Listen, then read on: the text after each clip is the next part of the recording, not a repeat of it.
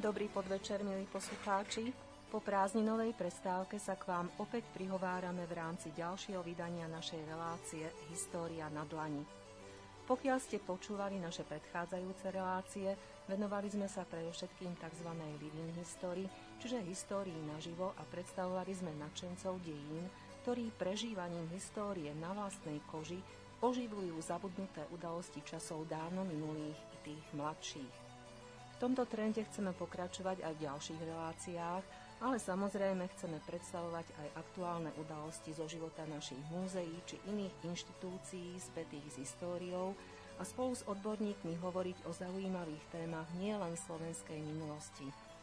Naše relácie môžete ovplyvniť i vy sami, keď nám napíšete, o čom by ste chceli v éteri počuť, čo vás zaujíma, prípadne koho z historických osobností by sme mali predstaviť. Píšte na adresu studiozavináč slobodnývysielac.sk Na vaše tipy sa tešia Ľubica Grenčíková od mikrofónu, Boris Koróni spoda technického pultu.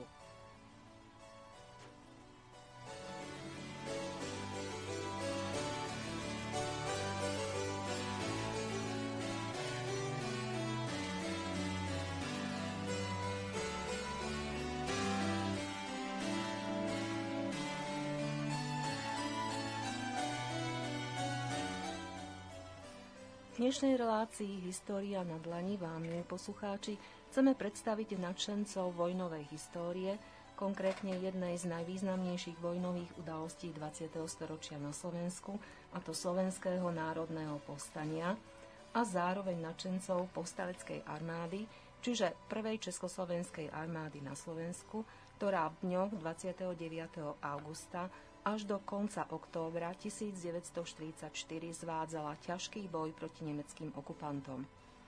Do štúdia k nám zavítali členovia klubu vojenskej histórie Golian z Banskej Bystrice, pani magistra Vladimíra Luptáková a pán inžinier Martin Gago. Vítajte, dobrý podvečer. Dobrý večer. Dobrý večer. Sme radi, že ste prijali naše pozvanie. Ďakujeme. Pán Gago, ako sa človek môže stať vojakom postaleckej armády aj po takmer 70. rokoch od jej vojenských akcií? No, tak toto je veľmi taká konkrétna otázka na moju osobu. v podstate by tomu mal mať človek predovšetkým vzťah.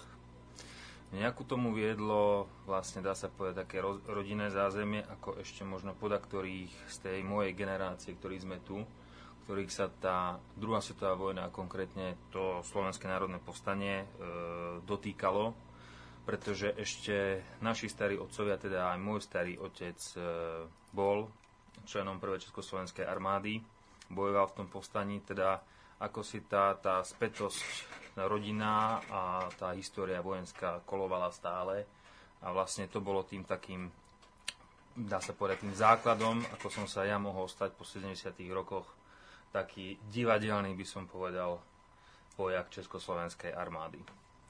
Kedy vznikol váš klub vojenskej histórie Golian? Aká je to organizácia? Kedy ste troška priblížili jej činnosť? Čo bolo teda podnetom pre založenie? To ste už prakticky troška aj povedali. Teda kto ho inicioval, potom koľko máte členov, prečo názov Golian. Čiže viacej otázok tejto jednej téme. Tak by sme začali, kedy vznikol klub tak, vojenskej histórie. Náš klub vojenskej histórie Golian vznikol v roku 2004, takže tento rok bude oslovovať svojich 10 rokov pôsobenia na slovenskom reikmente a ako ste vyspomenuli to také pekné slovičko, že na poli Living History, ktorá sa tu koná na Slovensku, teda to oživenie tej histórie. E, v podstate tým základom vzniku klubu bolo by som povedal ešte na začiatku to boli také skúsenosti s modelárstvom, keď sme e, organizovali modelárske súťaže tu v Banskej Bystrici a postupne vlastne e, začalo aj také nejaké to, zberateľstvo s tým.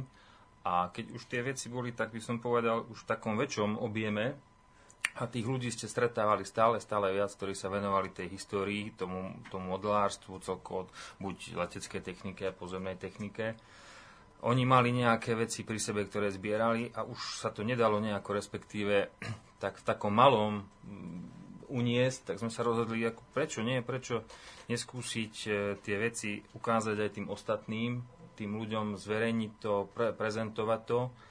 A navyše v roku 2002 to bolo, sme sa zúčastnili, respektíve boli sme sa pozrieť, ešte ako nie klub, ale ako takí fanúšikovia tej histórie vojenskej, sme sa boli pozrieť na rekonštrukcii bojov na Dukle v 2002 a tam sme vlastne videli tých, tých ako my sme to hercov vlastne oblečených v tých uniformách. Videli sme tam tých nemeckých vojakov, to bolo také, také to bolo naozaj pre nás také vtiahnutie sa do toho deja.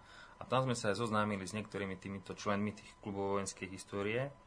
A to bol taký, tiež taký ten, ten začiatok, kedy sme o tom začali rozmýšľať, že áno, že poďme do toho, že prečo nie. No až napokon v roku 2004, keď sme sa zúčastnili prvej ukážky vlastne takéto historické tu Banskej Bystrici, ktorá sa konala vlastne pred desiatimi rokmi hore Sásovej. A vy ste tu tuším, že aj spomenuli, áno, áno. si to pamätáte.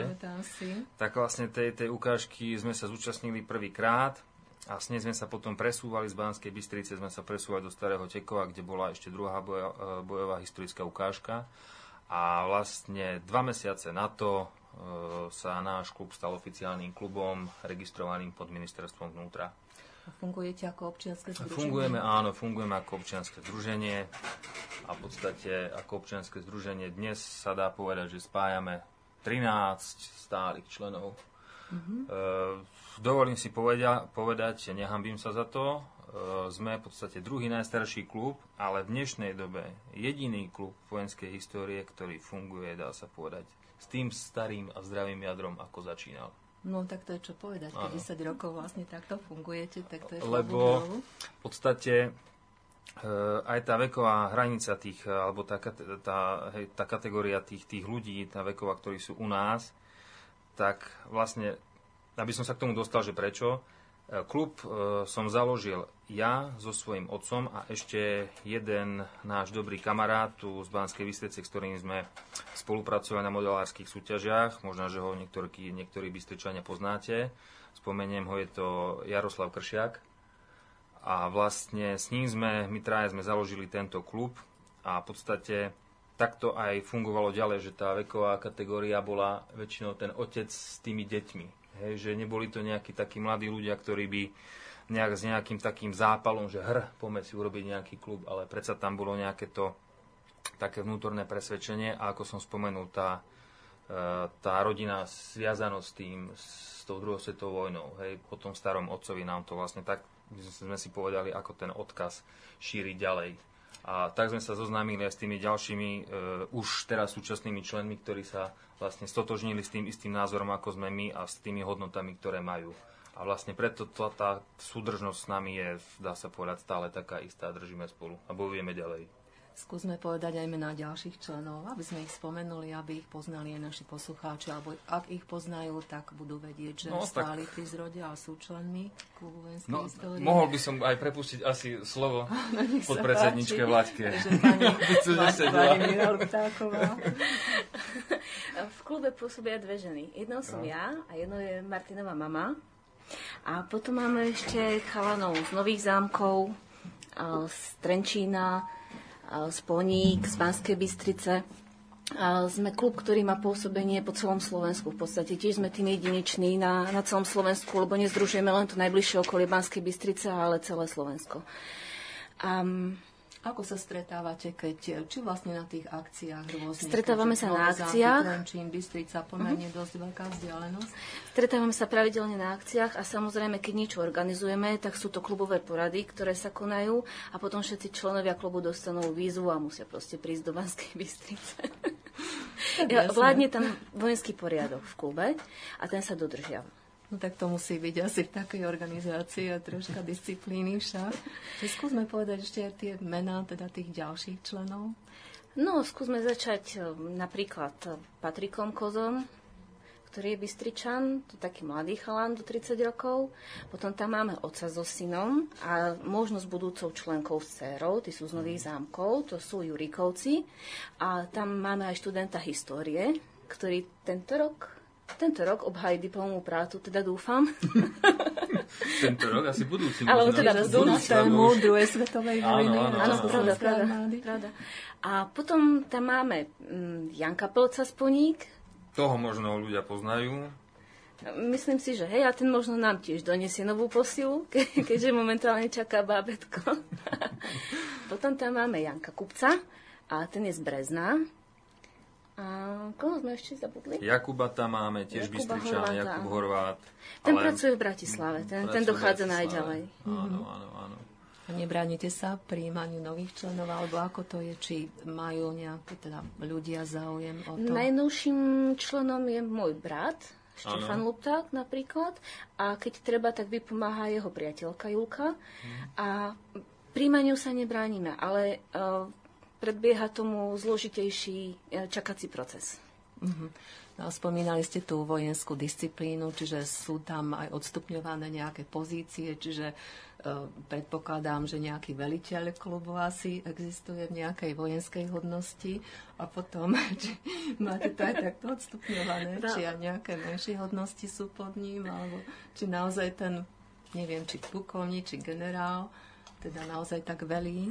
Ako... Tak uh, áno, áno, samozrejme, že je to, je to aj tu takýmto, by som povedal, spôsobom trošku odstupňované a je to na základe nie tých bojových skúseností, lebo tie sme, chvála Bohu, nemali, ani dúfam, že mať nebudeme s touto situáciou, ktorá sa tu deje, ale vlastne je to na základe tých e, skúseností s organizáciou a kto ako sa zapojil a za čo v podstate sa zaslúžil v tom klube vojenskej histórie.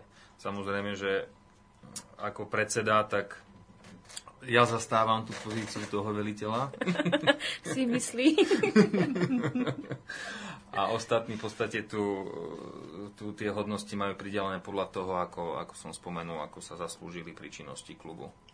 Máte aj nejaké rozdelené činnosti, že dajme tomu, ja sa starám o tú zbraň, ty sa staráš o tú, alebo proste neviem, alebo organizačná činnosť. Skôr je to rozdelené podľa organizácií. Samozrejme financie ano. asi. Ano. Čiže... Napríklad e, o financie sa stará Maťová mama, pretože je najskúsenejšia, vie s tým robiť a ako žena dobre drží kasu.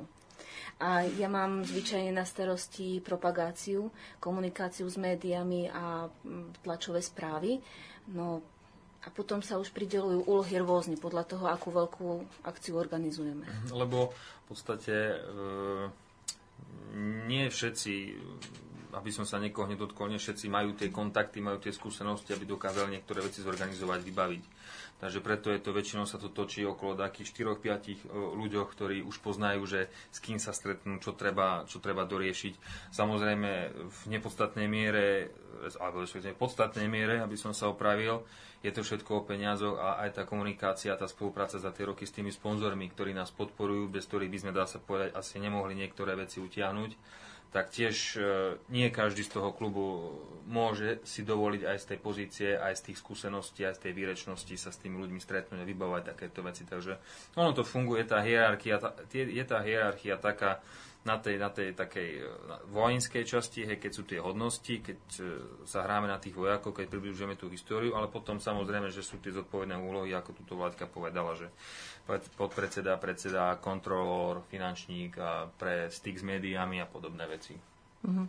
Ale ak sú... môžem, pardon, e, ešte ste sa vlastne spýtali na tie zbranie, že kto o čo sa stará, tak nie, tak toto nefunguje u nás, lebo v podstate všetky veci, ktoré sú v klube, respektíve všetky veci, s ktorými my vystupujeme, teda uniforma alebo tie originálne zbranie, e, výstroj, výzbroj, všetko je to súkromný majetok našich členov. Nič nie je pod majetkom klubu. Takže v podstate každý z tých našich členov si obhospodaruje a stará sa o tú svoju uniformu, o tú svoju zbraň, o tie svoje výstrojné súčasti a prípadne ako ňaňo motorku má, takže tieto veci si všetko obhospodaruje on. Takže nie je to tak, že, že by akože ten sa staral o to, ten sa staral o to. Ale samozrejme, že sú tu chlapci, ktorí sa vyznajú cestu históriu aj do tých zbraní, lebo sú, sú v podstate strojári, hej, takže, takže viem, ak tomu vzťah, vie to nakonzerovať, takže keď mám nejaký problém, že sa, ja neviem, že, že ma nechce poslúchať ten samopál, tak mu ho dám, on sa na to pozrie, zistí, čo je, e, kde kde to viazne, opraví to, prípadne tam našteluje nejaké veci a tak možno asi takýmto spôsobom. Uniformy, keď sa šijú alebo čo, alebo sa opravuje, tak to si človek už vie urobiť aj sám doma. Budeme ešte o týchto veciach mm. hovoriť, o zbraniach, materiálom, mm. zabezpečení a tak ďalej, o výstroji, výzbroji. Ja samozrejme viem, prečo váš klub vojenskej histórie sa alebo nesie meno e, generála Jana Goliana. A skúste vysvetliť poslucháčom, prečo práve takýto názov nesie váš klub. Ono to je veľmi jednoduché v podstate tým, že sme v srdci Slovenského národného povstania, všetci sme Bystričania a začali sme sa venovať tej, tej téme, e, tej problematike Slovenského národného po, povstania, tak sme sa pri e, vznikaní tohto klubu jednoznačne viacerí zhodli, alebo ako by som povedal, nás to napadlo nezávisle na sebou, že nezávisle na, e, na seba, že aké meno, zrazu jeden povedal Golian, Golian, Golian, aké, aké meno by mohlo byť, alebo aký názov by mohol byť zvuč, zvučnejší pre Slovenské národné povstanie, ako bol Jan Golian. Takže ja si myslím, že toto, toto padlo na úrodnú pôdu a ja si myslím, že nemáme sa za čo hambiť, že jeho meno nesieme, pretože nerobíme žiadnu hambu a ctíme si ho, ctíme si tie hodnoty a tradície Slovenského národného povstania. Áno, ja ešte doplním, že generál Jan Golian bol prvým veliteľom prvej československej armády na Slovensku, teda tej postaleckej armády, až do príchodu generála Rudolfa Viesta, ktorý potom tak, prevedal velenie. No, vy ste spomínali toho vášho starého otca, ktorý tiež e, pôsobil v postaleckej armáde, ale prvej československej. Aké sú jeho osudy? To by ma zaujímalo. Kde bojoval alebo prežil vojnu? Tak e, jeho osud, respektíve jeho dráha počas e, slovenskej armády bola dosť dlhá, pretože bol ešte príslušníkom tzv. slovenskej armády a bol nasadený aj na východnom fronte. Takže tam e, si tiež odbojoval svoje. Vrátil sa potom na Slovensko a v podstate ako záložník bol potom zmobilizovaný do e, postaleckej armády, kde bol, čo ešte po starej máme, ako v podstate po, po týchto informáciách, ktoré ešte mi ona rozprávala a nám rozprávala, e, bol príslušníkom 5. taktickej skupiny. E, potom po tých rôznych presunoch sa dostal až e, pri konci potlačania povstania do Moštínskej doliny, paradoxom, že až tam, kde bol dva dní po potlačení povstania zajatý prieskumnou hliadkou nemeckých vojakov a vlastne bol odve, odvezený do pracovného tábora najprv a potom do koncentračného tábora. Skade v podstate sa vrátil, oslobodili ich e, príslušníci Červenej armády. Stade sa vrátil domov a v roku 2000 e, zomrel starý otec a podľa reka, lekárskych vyhodnotení, ktoré, ktoré mal vlastne pred smrťou, tak sa doktori prikláňali k tomu, začal chytať gangrénu a tieto veci a dosť e, doktori povedali, oni sa rovno spýtali, že či náhodou v mladosti, či bol v, niekde v tábore alebo niečo takéto. Otec povedal, že áno a oni mm-hmm. tak povedali, že áno, toto môže byť jedna z možností, že sa to znova vracia. A podľa skúseností a čo človek počúva týchto našich starých otcov, preto asi nebol jediný, ktorý, ktorému sa takto tieto, tieto kvázi zranenia sa mu vracali. A, vlastne. a ešte by som povedal, že paradoxom tej Moštínskej doliny je to, že v tej Moštínskej doline to som chcela akurát Presne. povedať ja, že sa mohli naši starí otcovia stretnúť. A to sme mm-hmm. nevedeli o tom. Mm-hmm. No. Až keď sme sa stretli v klube vojenskej histórie, uh-huh. pretože... Môj starý otec sa zase skrýval. A mal v čase vyhlásenia povstania necelých 20 rokov a aby sa vyhol nie vojenskej službe, ale aby nebol odvlečený ano. a tak sa skrývali v horách. Nepošťastilo sa a taktiež išiel do pracovného tábora, ich cestou oslobodzovali tiež. A to sme sa dozvedeli vlastne, len keď sme spolu začínali v klube vojenskej histórie a hovorím, ako starý otec tu bol v doline, vaša rodina bola v tejto doline ako také, to je zvlášť tak súdené, ako keď sme sa mali stretnúť a v tejto, tejto v takomto odkaze pokračovať spolu ďalej. A fakt, že mohli sa tí, mohli sa tí naši starí otcovia stretnúť, ale o tom sa už nikto nikdy nedozvie. No. Tak my máme šťastie povojnová generácia, že sme nič také nemohli, nemuseli teda zažiť a že si to pripomíname len takouto formou. sa páči, máme veľké šťastie, že sme mali takýchto starých rodičov a že nám to mohli rozprávať. Ja som to napríklad mala každú nedelu po obede, starky sa najedol, mm. spravil si kávu a bolo celorodinné počúvanie vojnových historiek. Dnešná mladá generácia toto šťastie už nemá.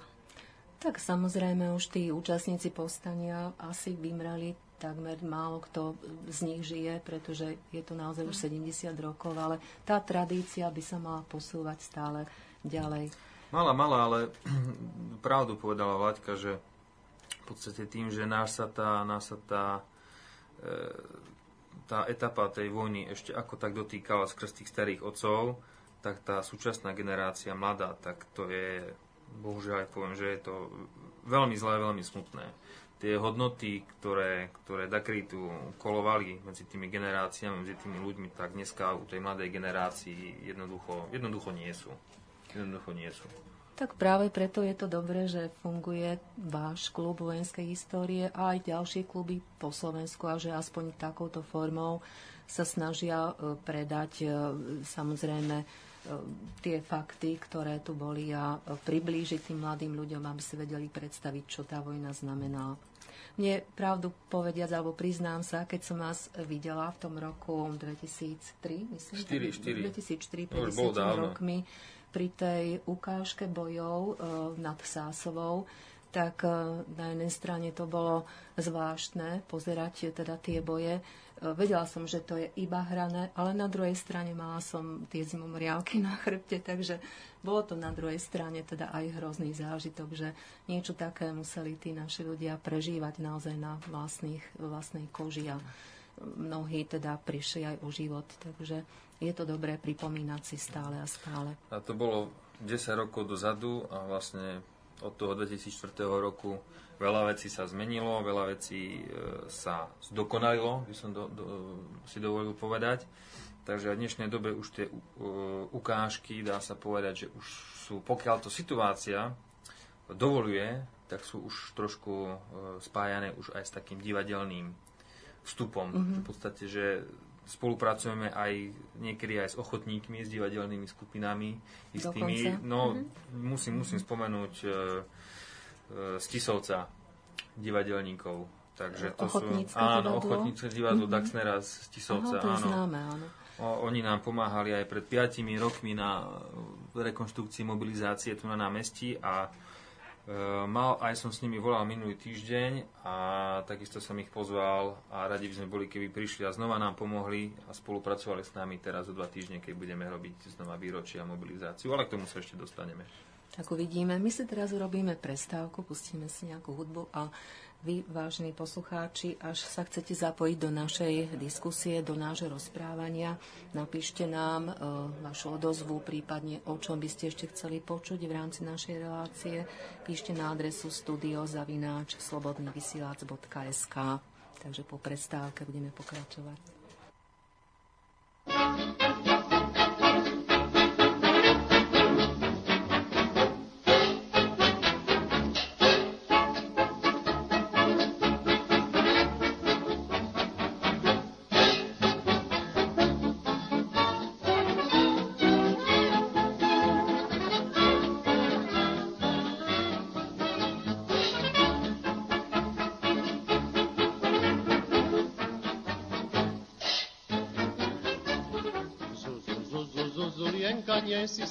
Ani tenká, si tak akurát, preto ťa mám rád.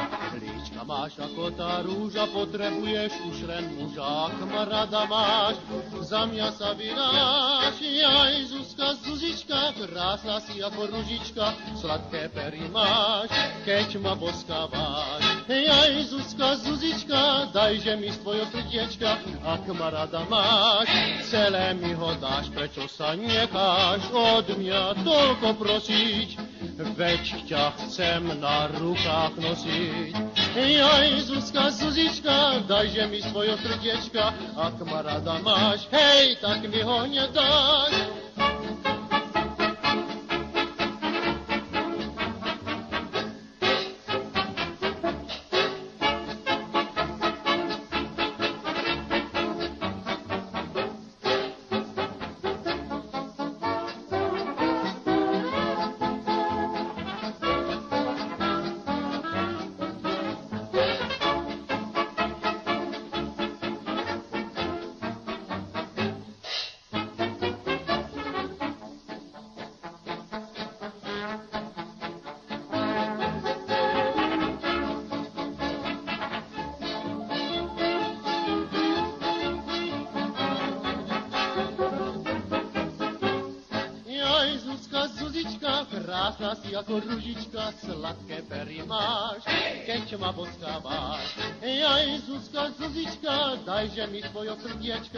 Srdiečka, ako ma rada máš. Celé mi ho dáš, prečo sa necháš od mňa toľko prosiť, veď ťa chcem na rukách nosiť. Jaj, Zuzka, Zuzička, dajže mi svojo srdiečka, ako ma rada máš, tak mi ho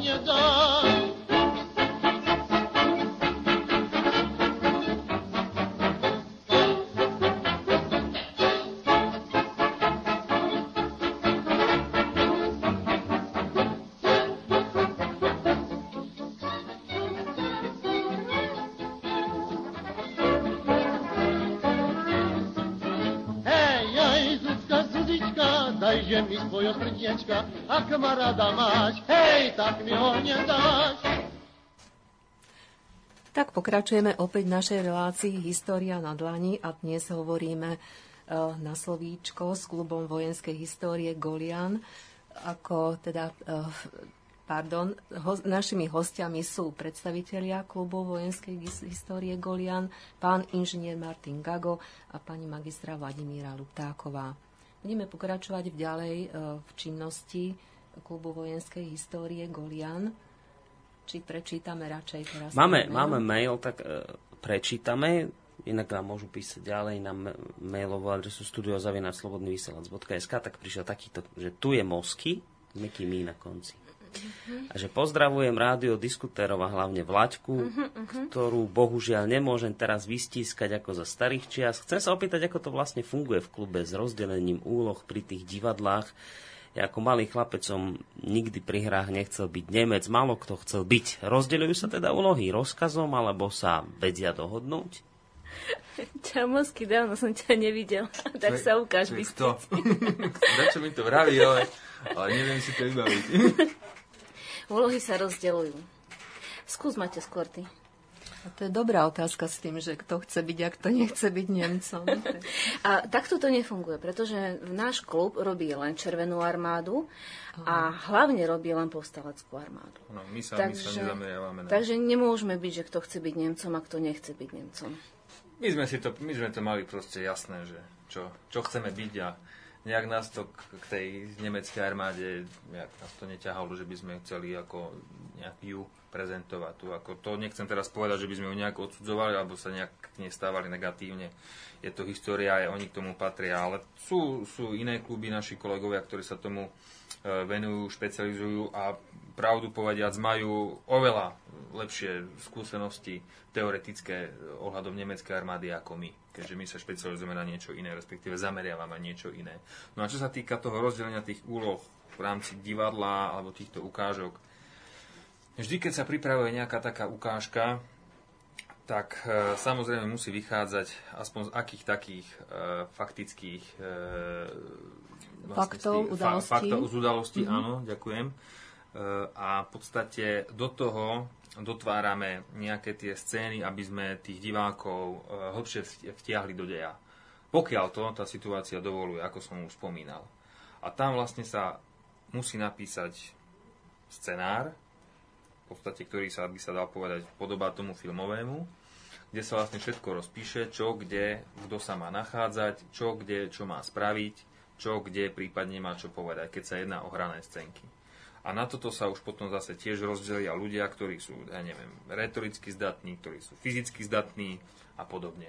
Keď potrebujem poslať nejakú spojku, tak tam pošlem nejakého mladého nášho človeka, ktorý, ktorému dám úlohu tý v rámci toho scenára, vlastne tej bojovej ukážky bude zabezpečovať e, spojenie na ľavom a pravom krídle a budeš behať tam a tam. A keď sa toto stane, potrebujem, aby si bežal tam. Nedám tam bežať vlaďku. Tu radšej dám hrať do nejakého divadla, nejakú scénku, ktorá, ktorá vlastne ktorá ide dobre. Napríklad máme to aj tak, že my ženy vieme v klube, čo máme robiť, pretože ak robíme ukážku, ktorá sa dotýka Červenej armády, tak robíme zdravotníčky, ktoré tam reálne pôsobili. Ale nemôžeme sa vchať do povstaleckej armády, do ukážok slovenských, pretože by sme tam nemali akú úlohu zastávať. Áno, Vtedy prirodzene oblíkame aha, civilné oblečenie dobové. Mhm. Tak samozrejme, že je to tak, alebo takto by to malo byť. Keď sme hovorili o tých nemeckých vojakoch, ja sa opäť vrátim e, k tomu roku 2004, pretože tam boli aj e, tí teda nemeckí vojaci, e, dokonca so značkou Edelweiss napríklad. Takže chcela som sa opýtať, kto z vojenskej histórie sa venuje napríklad aj tejto činnosti ako nemeckej armády pretože tam boli naozaj e, vyslovene sajtky, mm-hmm. sajtkári, e, no všetku teda výstroj, výzbroj mali, že ten mm-hmm. Edelweiss mi naozaj naháňal tak, také fakt tie zimomriavky. Mm-hmm. Takže ktorý vojenský klub sa venuje tejto časti histórie? Klubov na Slovensku je, dá sa povedať, už teraz ako hub po daždi v lese, ale čo my fungujeme za, tie, za, tie, za tých 10 rokov, tak také, také stále kluby, ktoré tú nemeckú armádu, dá sa povedať, že fakt, že robia od začiatku a robia ju na veľmi profesionálnej úrovni, tak e, musím spomenúť KVH Levice a potom samozrejme z Bratislavy je to KVH Karpatia. Potom sú tu ešte nejakí jednotlivci, ktorí v podstate to nejak tak koluje medzi tými klubmi a v dnešnej dobe sa priznám, že už naozaj neviem ani ja, kto kde je, za akú armádu, ale tieto dva kluby, ktoré som povedal, tak čo sa nemeckej strany týka, tak ja si dovolím tvrdiť, že patria medzi tú špičku. Lebo tam naozaj tá výstroj e, bola skutočne asi tá originálna ešte zachovala. To bolo vidieť, e, tak samozrejme reštaurovaná alebo rekonštruovaná, mm-hmm. reštaurovaná, ale uh, určite to boli originálne veci. No a ešte som sa chcela opýtať, že keď je to taká nejaká väčšia akcia, napríklad teraz pri výročí, a mali by sa v rámci tej nejakej akcie predvádzacej spojiť viaceré kluby, tak e, je niekto poverený napísaním toho scenára alebo organizuje to, ja neviem, niekto v spolupráci s múzeom SNT alebo akým spôsobom sa potom organizujú takéto veľké akcie, kde sa stretnú viaceré kluby? No, dobrá otázka, akurát padla do, do rany s príchodom osláv a viem to vlastne opísať na konkrétnom prípade teraz a príklade. Pri, tejto, pri týchto oslavách 70. výročia vlastne sme spoluorganizátormi ešte so spomínaným klubom KVH Karpatia z Bratislavy na sprievodných akciách. A vlastne funguje to na tom, na tom princípe, že keďže my máme spoluprácu s klubom, teda, pardon, s múzeom SMP tu v Banskej Bystrici ako domáci klub, boli sme oslovení a sme vždycky oslovení múzeum SMP, čo sa týka poriadania, pokiaľ sa to týka tejto lokality tu, ako domáci klub. Uh, Bratislavčania, Karpatiaci, tak uh, tí zase spolupracujú už dlhé roky na projekte hm, Štefánik, čo múzeum zreštauroval ten improvizovaný pancierový vlak, aj spolu so Zvolenčanmi a vlastne oni sú, zase zabezpečujú, zastrešujú tú bojovú historickú ukážku, ktoré sa zúčastňuje ten vlak. Mm-hmm. Takže vlastne my tu máme tak podelené, že e, oslavy Slovenského národného povstania 70. výročie, ktoré nás čaká, dá sa povedať, o necelé dva týždne, tak v piatok sú centrálne oslavy, ktoré sa konajú tu na pamätníku, mm. kde vlastne budeme v dobových táboroch, budú tam ľudia môcť prísť a budú nás tam vidieť, bude tam historická technika, budú tam uniformy, budú tam vojaci, všetko. Potom v sobotu e, bude rekonštrukcia mobilizácie na námestí, tak ako to bolo pred 5 rokmi, akurát e, pri tomto výročí bude tam ešte viacej vojakov a viacej historickej techniky. A potom v nedelu bude následne vojenská historická ukážka bojová e, v Šalkovej, ktorej sa zúčastní Podotýkam e, posledný krát pravdepodobne improvizovaný pancerový vlak Štefánik, lebo už pôjde znova asi spinkať, lebo už to nejak nezvláda po tých 70 rokoch na tých kolajách. No a vlastne je to tak podelené, že e, my si bereme na starosti tú mobilizáciu Bystrici a kolegovia z Bratislavy si berú tú ukážku v Bystrici, na te, teda v tej Šalkovej. E, v piatok v podstate ako tak spolupracujeme spolu, si vlastne pomáhame, aj keď my do, ako domáci tu zabezpečujeme ubytovanie, tú stravu pre tých ľudí a potom, potom v podstate tie výpo, to, tá výpomoc počas tých dní, to je, tak je to asi rozdelené. Nech sa páči, pani Luptáková. Funguje to ešte tak, aby ste zo zákulisia vedeli nás osloví múzeum, a my potom oslovujeme všetky kluby na Slovensku, o ktorých vieme, že sú schopné zabezpečiť, majú um, adekvátnu vojenskú výstroj a výzbroj, posielame im prihlášky, posielame organizačné pokyny a ak sú ochotní prísť, tak sa nám prihlásia. My zatiaľ v tom čase čakania zabezpečujeme ubytovanie, stravu, propagáciu, zháňame sponzorov, peniaze, aby sme vedeli všetko vykryť a momentálne už nám bežia vonka aj billboardy, možno si už Bystričania aj všimli. No, už máme 4. 8. Ja. No, tak, A ďalšie teda, 4 pribudnú. Je to-. Je to v podstate poloročná práca. Pred jedinou ukážkou, Určite. ktorá bude trvať No. 45 minút, 50. A potom, potom sa to skončí. to sú prípravy, ktoré trvajú No. skoro od začiatku tohto roka. To verím, že je to náročné zladiť. Však Áno, vôbec a- napísať scenár, dať hej. dokopy všetkých ľudí. A v podstate, čo sa týka tohto výročia, teraz čo nás čaká a týchto, dá sa povedať, troch sprievodných dní, tak ani nie tak začiatkom tohto roka, ale už minulý rok, keď sme sa tu stretli v lete na oslavách povstania, už vtedy sme si sadli spolu aj s pánom Uhrínom, aj s pánom riaditeľom Mičevom, aj kolegovia z Bratislavej a už vtedy sme začali v hlavách, nám kolieska začali fungovať a čo, ako a pome a už musíme, lebo sa to zvrtne a za chvíľku je to tu. Samozrejme, je to A pre- náročné. Nech sa Pre páči. túto mobilizáciu sme pozývali aj kluby z Čiech. To som sa chcela opýtať, keď ste spomínali, že veľa vojakov tu bude, že či naozaj teda... Vykrývame to aj českými, aj slovenskými klubmi a pozývame samozrejme aj tých ochotníkov z Tisovca. Mhm, Takže máme sa na čo tešiť. Áno, asi. určite áno. Ako musím povedať pravdu, že sa týka tých českých e, klubov, tak e, tamto povstanie tiež u nich rezonuje a majú k tomu dosť veľký vzťah. A preto, keď e, organizujeme nejaké tieto historické bojové ukážky s tematikou povstania, tak e, vždycky milé radi prídu. Dokonca sú také kluby, s ktorými spolupracujeme už dlhé, dlhé roky, ktoré, o ktorých sa ani nemusíme báť, že by nejak neprišli. Automaticky Golianda, čo organizuje, jasne, ideme. Tak mnohí Česi sa zúčastnili aj Slovenského národného povstania. Boje sa preniesie aj na Moravu, takže majú k tomu takisto takýto vzťah mnohí ako tu vy a e, ostatní načenci a tí, ktorí mali v rodine nejakých účastníkov povstania. Takže je to samozrejme jedno s druhým. E, Chcela som ešte k tej činnosti sa opýtať, e, keď už disponujete viacerými zbraniami, ako získavate teraz po toľkých rokoch nejaké zbranie? Či ešte sa dajú získať nejaké tie originály? Či ich ľudia majú? Alebo ako to funguje? V podstate zbranie, ktoré používame, sú zbranie kategórie D, teda nevyžadujú e, zbrojný preukaz. Sú to zbranie prerobené na strelbu cvičným strelivom.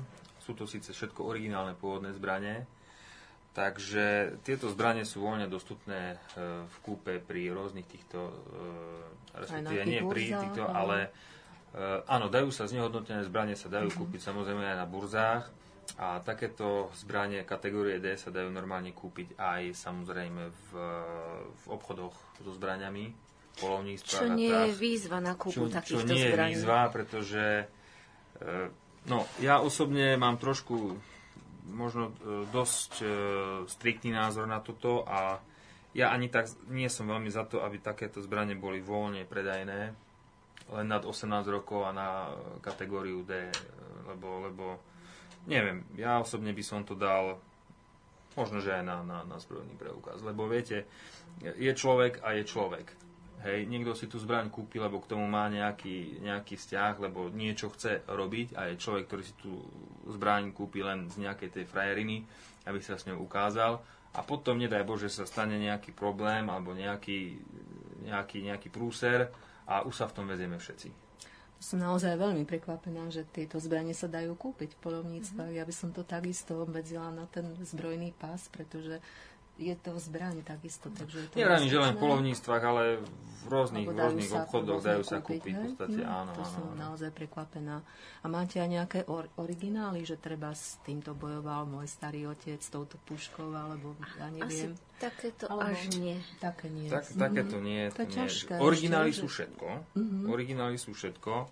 Ale že by bol vyslovene nejaká, nejaká zbraň taká, ku ktorej by sa viazala nejaká udalosť, Mhm. tak, tak to Tak nie. asi nie. Čiže skôr jednotlivé typy zbraní asi však také. No, a, no tak e, či sú, to, či sú to vlastne pušky československé vzor 24, alebo sú to samopaly, ruské špagíny, sudajevy, gulomety, dekťarevy, ruské pušky Mosin, Nagant e, a gulomety aj naše, vzor 26, vzor 30, vzor 37, to v podstate je toho strašne veľa.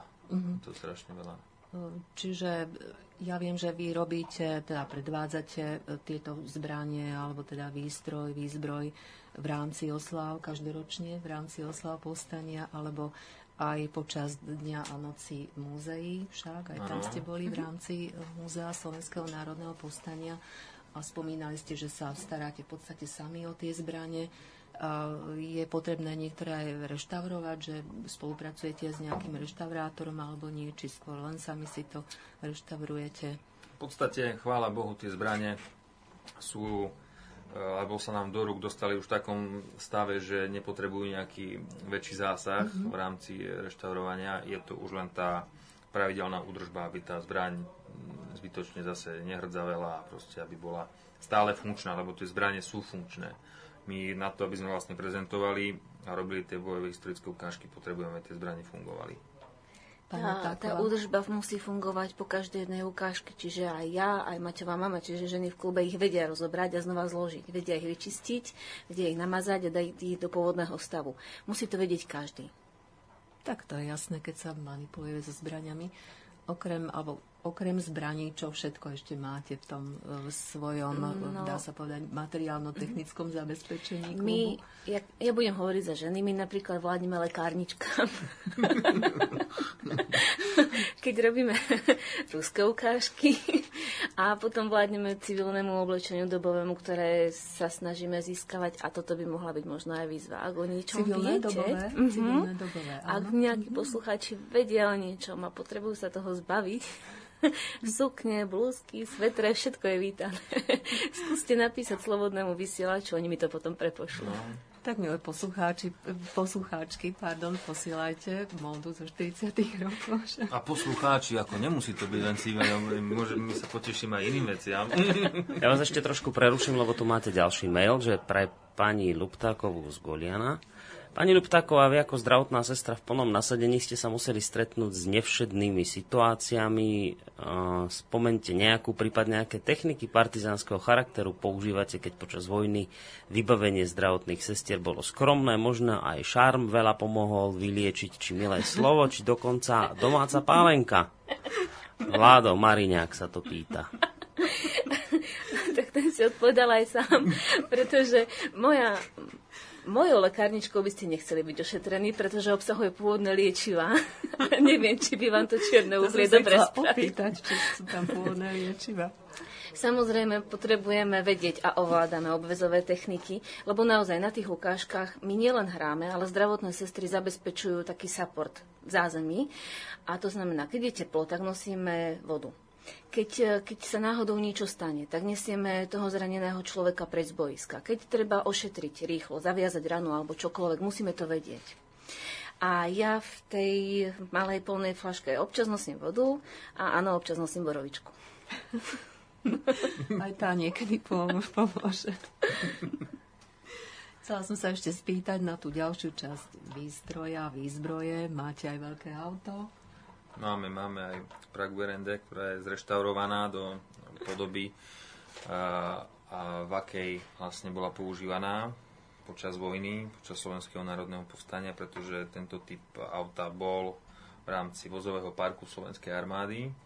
Takže v podstate to je, dá sa povedať, naše najväčšie auto klubové, na ktorom sa vozíme, aj v tom markingu a mimochodom samozrejme budú ho môcť vidieť naši poslucháči, keď prídu na oslavy, lebo bude tu bude jazdiť. Ešte uniformy. Šijete si teraz nové uniformy, alebo máte nejaké originálne, pôvodné, alebo ako to je? E, takto.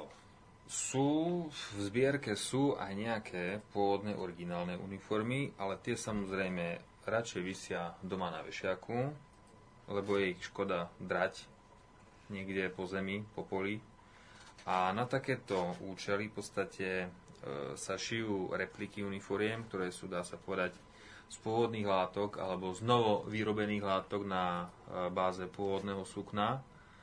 A vlastne tieto, tieto uniformy sa potom objednávajú s tým, že sa normálne na, uh, už je uniforma podľa miery. Tak ako takedy to bolo, tak sa vlastne krajčí robí, ktorí sa respektíve, tie sú to kluby, ktoré sa na toto špecializujú. Prevažne je to v Čechách, kde vlastne tie uniformy šijú či jednak tieto prvorepublikové Áno. alebo sú to nemecké a tiež to vlastne funguje tak. Mierí všetko ako u krajčíra a on vlastne tú uniformu vám ušije na, na, vašu, na vašu postavu. Takže vlastne, keď zhodíte, je to dobré, ale keď priberete, tak máte problém.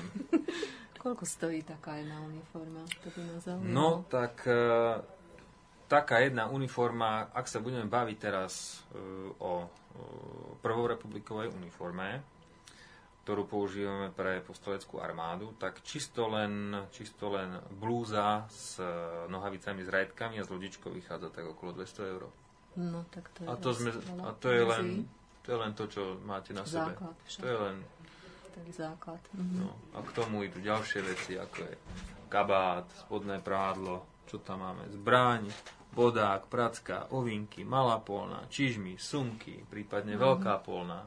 Hm, tak to je dosť veľa vecí. Naozaj, Keď to zrátame, keď to všetko zrátame dokopy, tak dajme tomu tá výstroj toho slovenského vojaka, keď si človek tak e, poskladá, aby naozaj to stálo za to, ako ju máme my, a aby mohol sa zúčastniť takýchto akcií, aby mal vlastne všetko pri sebe, vychádza, keď som to zrátal, okolo 1000 eur, cez 1000 eur. Fú, no tak to je dosť. A to Naozaj. sa bavíme len o slovenskom, o slovenskom vojakovi. A my vlastne robíme ešte Červenú armádu, takže tam ide. A pri Červenej armáde je to v podstate takisto letná vý- výstroj a zimná výstroj. Aha, uh-huh. čiže tam sa to Takže musíte byť vlastne člení. pripravení do každého počasia, lebo my tie historické bojové ukážky nerobíme len, keď nám pekne slnečko svieti, Jasné. ale pokiaľ to je možné, tak sa ju snažíme aj situovať do toho obdobia, kedy tie boje prebiehali. Takže či, keď sa týka to Slovenského národného povstania, tak tie ukážky sa snažíme robiť od toho e, začiatku septembra po koniec októbra. A keď zase robia sa historické bojové ukážky, ktoré sa mm, týkajú Červenej armády a oslobodzovania Československa, tá, Slovenska, tak vlastne sa jedná v podstate od, od októbra, ako prešli Duklo až po, Maj. až po prvé jarné, po prvé jarné dni. Určite. No a Ešte- zoberte si ešte vlastne, že chalani vždycky niečo buď zoderú, alebo sa zničí, prípadne chcú si niečo vždycky dokúpiť. Takže mm, to sú neustále investície, stále, stále. Samozrejme, takže dôležití sú naozaj tí sponzori, aby prispievali. No, No toto si každý zabezpečuje Áno. sám. Toto Áno. ide na vlastné Každý triko. každý Mhm. sám. Áno. Je, a na Toto čo ide je- potom to Sponzorov máme na, na ukážky, keď potrebujeme Áno, zabezpečiť jasné. stravu, Áno. náboje, No, tak to je tiež. ubytovanie, eh, preplatiť eh, dovoz techniky a, a tak. Tak to sú tiež veľké položky určite. Skúsme ešte telegraficky aspoň povedať, ktoré akcie také väčšie, alebo ktorých akcií ste sa zúčastnili od toho roku 2004, asi spomínate, a čo vás ešte čaká. Teraz v rámci oslavu sme niečo aj spomínali, ale boli ste napríklad na Kališti minulý víkend, tak niečo o tom povedať. Čiže najprv tie minulé akcie a potom ešte to, čo vás čo čaká. Takže v podstate od toho 2004 roku, keď som to zrátal, tak mi to vychádza, že sme sa klub vojenskej histórie Golian zúčastnili 68 akcií. Zo začiatku to bolo také hr, že super, dobre, že nie každý, každý týždeň, ale potom človek už začal riešiť aj iné veci a povedal si reku, no tak ale hádam dosť, koníček je síce koníček, ale už trošku treba aj súkromnému životu sa venovať a iným veciam.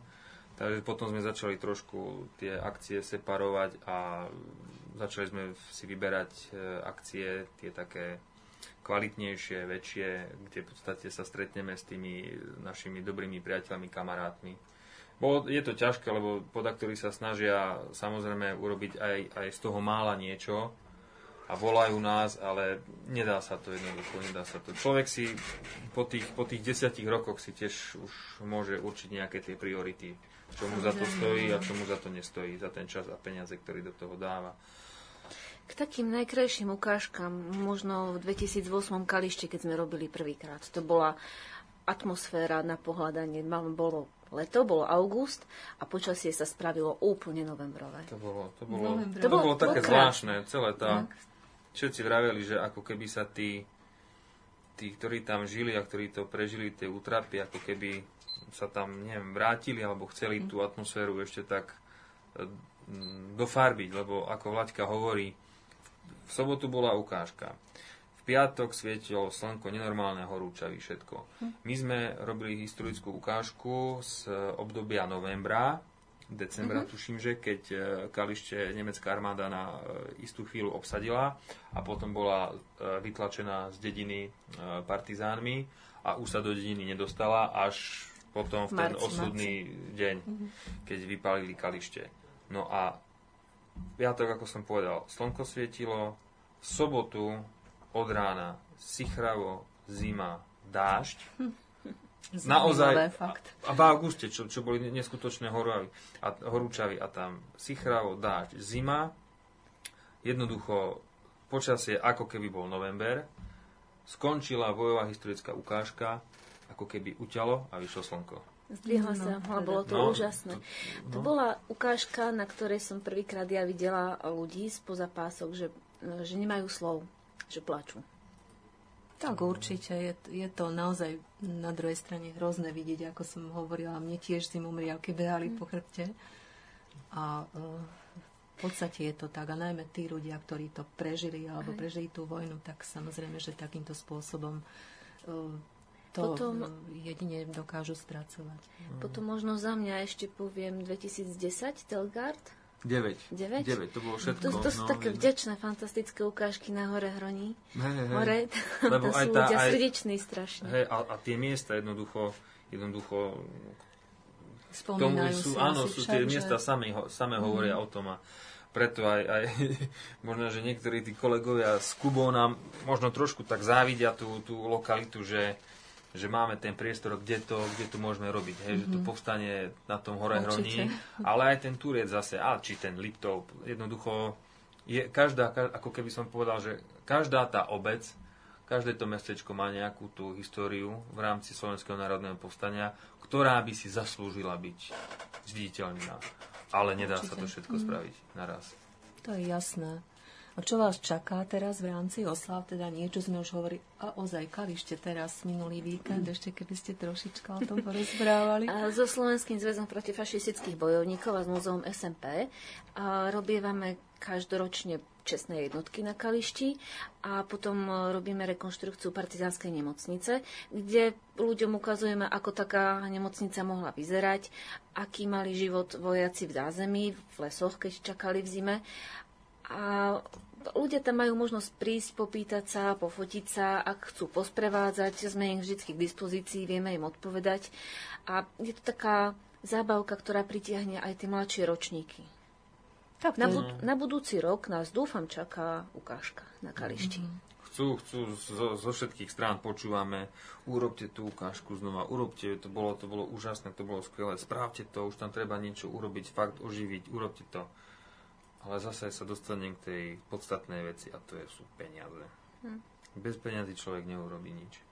A to sú tí sponzory, ktorí nám pomáhajú. Ale aj tak, to prestravovanie, tie, tie náboje, to všetko, tá pyrotechnika, to niečo stojí a pokiaľ my nemáme istotu, my sme sa aj tak rozprávali, jednoducho, pokiaľ my nemáme nejakú finančnú istotu, že niečo spravíme, tak radšej neurobíme žiadnu ukážku, lebo za tie roky, ktorú, ktorú, ktoré my pôsobíme, tak sme aj tie naše ukážky, ktoré sme robili, organizovali, tak sme dostali na určitú úroveň, istú hladinu. A pod ňu môže človek padnúť hocikedy. Samozrejme. Je to Hej, to. ale radšej, ak som si istý, ale respektíve, ak som si nie istý, že by som dosiahol aspoň tú, ktorú som, kde sme latku nastavili, tak radšej chvíľku budem mať strpenie, chvíľku počkám a potom, keď budem mať na to peniaze od sponzorov a od ľudí, ktorí nás podporujú, potom sa do toho pustíme, aby to za niečo stálo. Určite tak by to malo byť. No teraz vás čakajú onedlho teda tie oslavy a aktivity v rámci oslav 70. výročia Slovenského národného povstania. Spomínali ste tie tábory, budete robiť mm-hmm. v piatok 29. a popoludní. Áno, áno, áno, v rámci, v rámci centrálnych mm-hmm. oslav. Áno, čiže e, v areáli múzea SNP v Banskej Bystrici. Mm-hmm. Tam, kde je skanzen bojovej techniky. To je, mm-hmm. myslím, počas celého dňa však? Áno, počas celého dňa je ten skanzen vyhradený vyslovene len pre nás. Aj tam budú nejaké ukážky bojov? Nie, nie, nie, ukážky bojov nie, lebo to sa tam nedá. Malý priestor. To je malý však. priestor a ani to, ani to nejak nehrá do toho, lebo aj tie ukážky bojov, keď, keď robíme, tak e, sa snažíme vždycky nájsť nejakú tú lokalitu, ktorá by k tomu e, hrala, ktorá by mm-hmm. sa mhm. tomu podobala, že by tam neboli nejaké rušivé moderné elementy.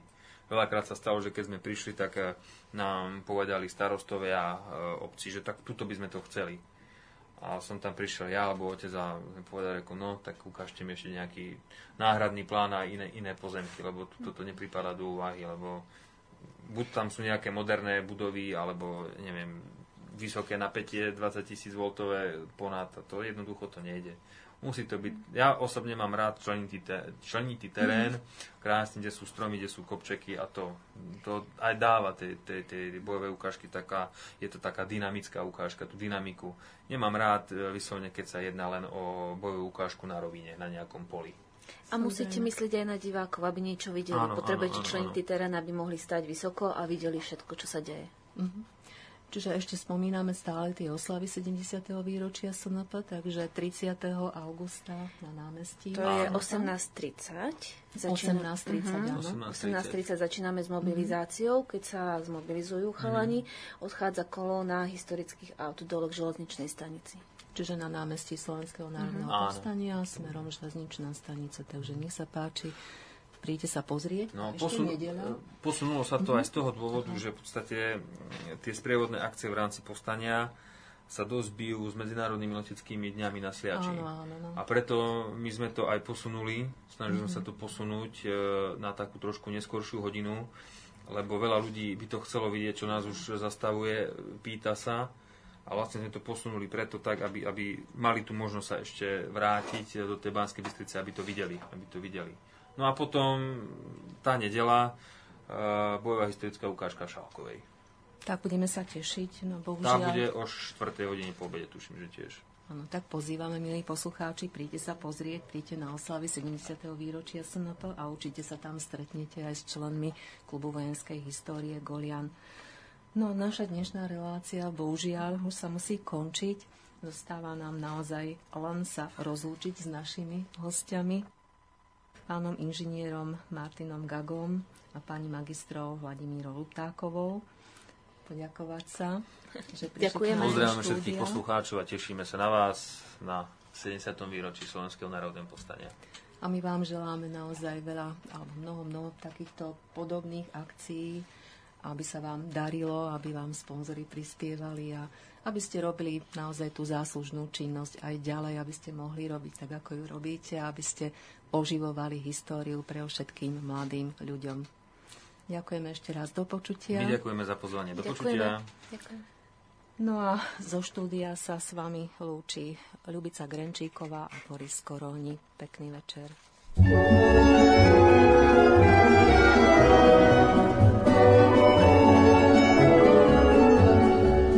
Расцветали яблони и груши, поплыли туманы над рекой. Выходила на берег Катюша, на высокий берег, на крутой.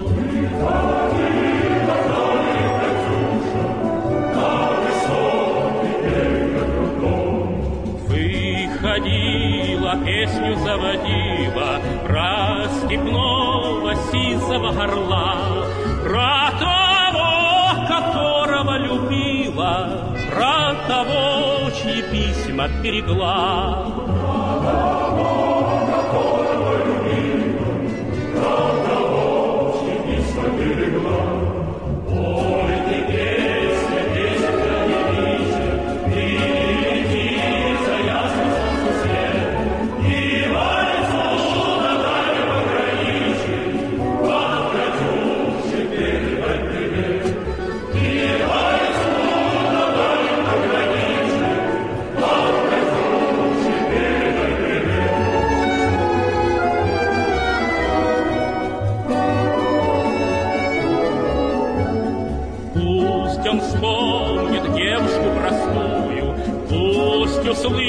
Услышит, как она поет. Пусть он землю перешет родную, а любовь Катюша сбережет.